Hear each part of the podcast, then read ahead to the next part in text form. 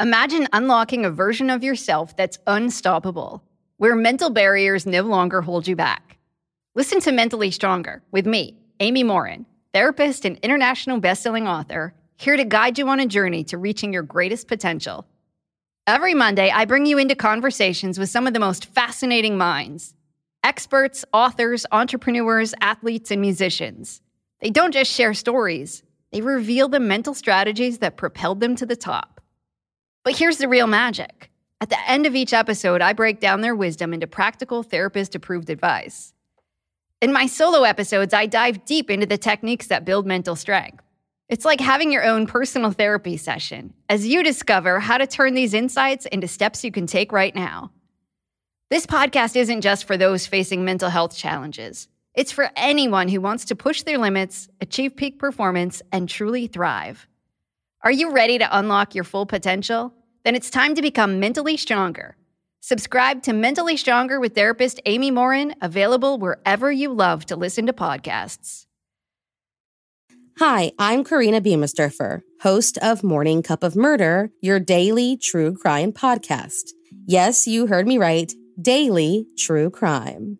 Every day, Morning Cup of Murder tells you a straightforward, short form story about murder, true crime, cold cases, disappearances, serial killers, cults, and more. And I do that all in under 15 minutes. With over three years of stories and over 20 million downloads, the Morning Cup of Murder podcast has become a staple of so many people's daily routines. So, why not add it to yours? Stream Morning Cup of Murder everywhere you listen to podcasts, and remember, stay safe. There were two more murders 15 miles away. when away. police arrived, they found the telephones and electricity line lines described by one investigator as reminiscent of a weird religion. Morning. Cup of murder. Sometimes it's hard to know where a prolific serial killer began. Sometimes it takes years to connect victims and find their first kill. On October 30th, 1966, a young girl was murdered after a late night study session at her campus library. A girl who, many believe, is the Zodiac's first true victim. So, if you like your coffee hot but your bones chilled, sit back and start your day with a morning cup of murder.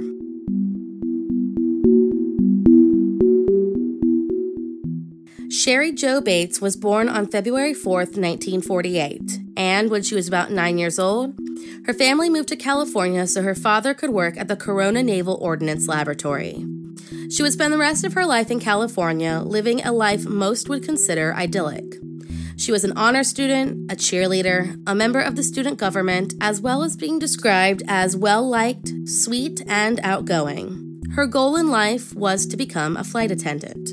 From what I could tell, the only setback in her life was her parents' divorce in 1965. When she graduated high school, Cheri went to Riverside City College, got a job at a bank, lived with her dad, and saved up money to buy her prized 1960 lime green Volkswagen Beetle.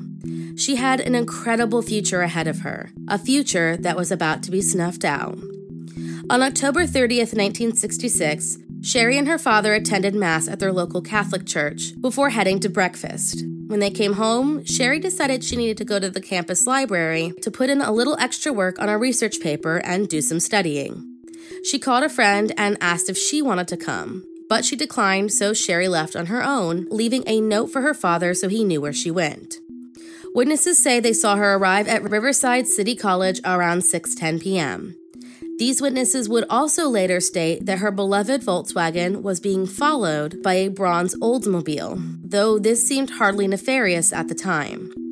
Cheri ended up studying at the library until closing time at 9 p.m. Cheri's father waited the entire night for his daughter, and when she still wasn't home when the sun came up, he called Cheri's friend who said, as far as she knew, Cheri was just there to study and had no plans to stay away from home.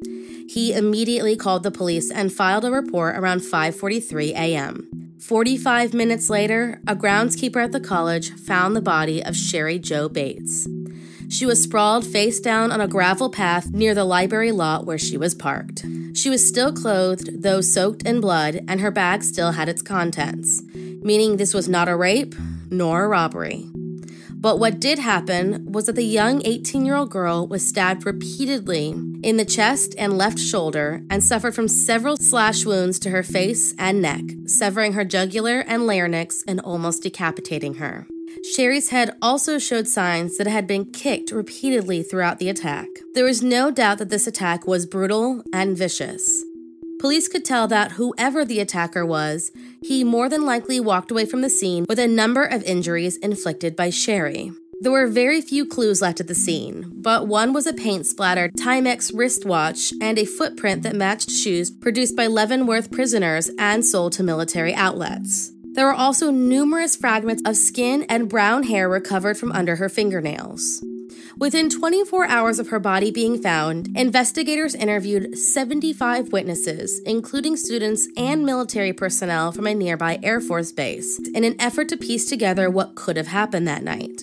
This is when they heard about the Oldsmobile following Cheri's car into the school, and when they heard from a fellow student about a man lurking in the shadows across the street from Cheri's car. Though she did say that when passing him, they exchanged pleasantries.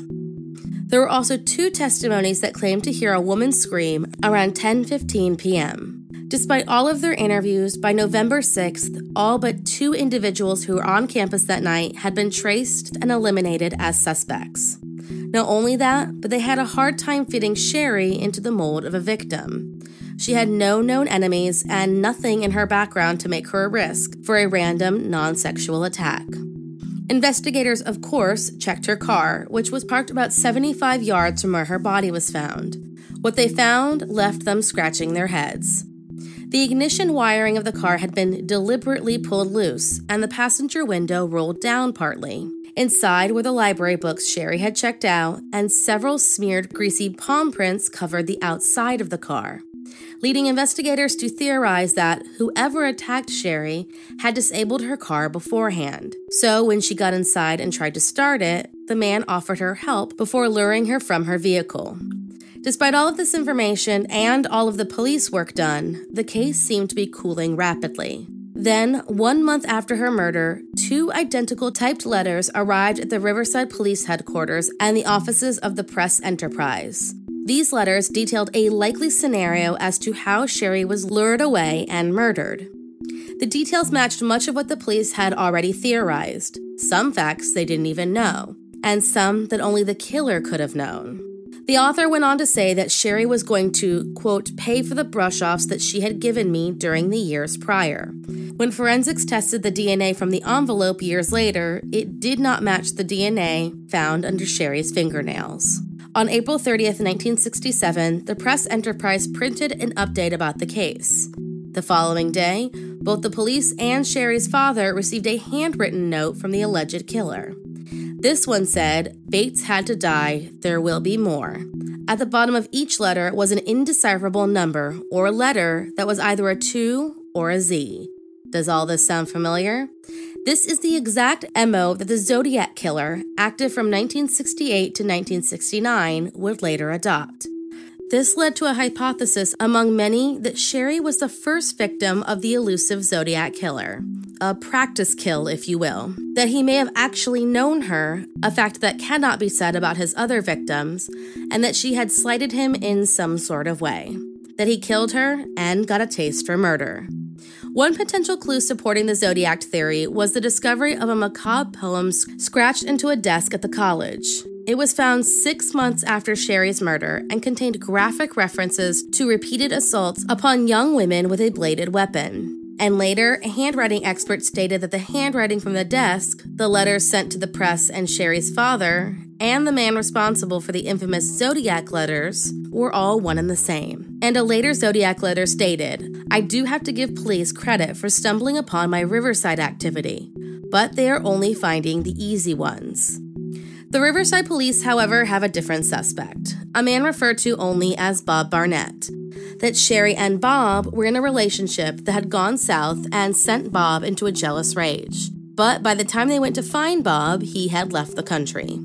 When he finally came back into town, they were able to get his DNA, and it was not a match for what was found under Cheri's fingernails.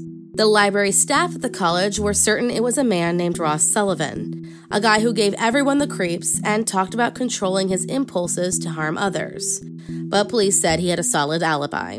To this day, the case of Cheri Jo Bates is still unsolved and considered Riverside's most infamous cold case.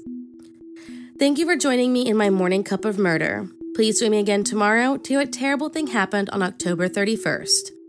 Don't forget to rate and subscribe and let me know how you like it. If you want to help support the podcast, there's always Patreon or just sharing it with your true crime obsessed friends. And remember, stay safe.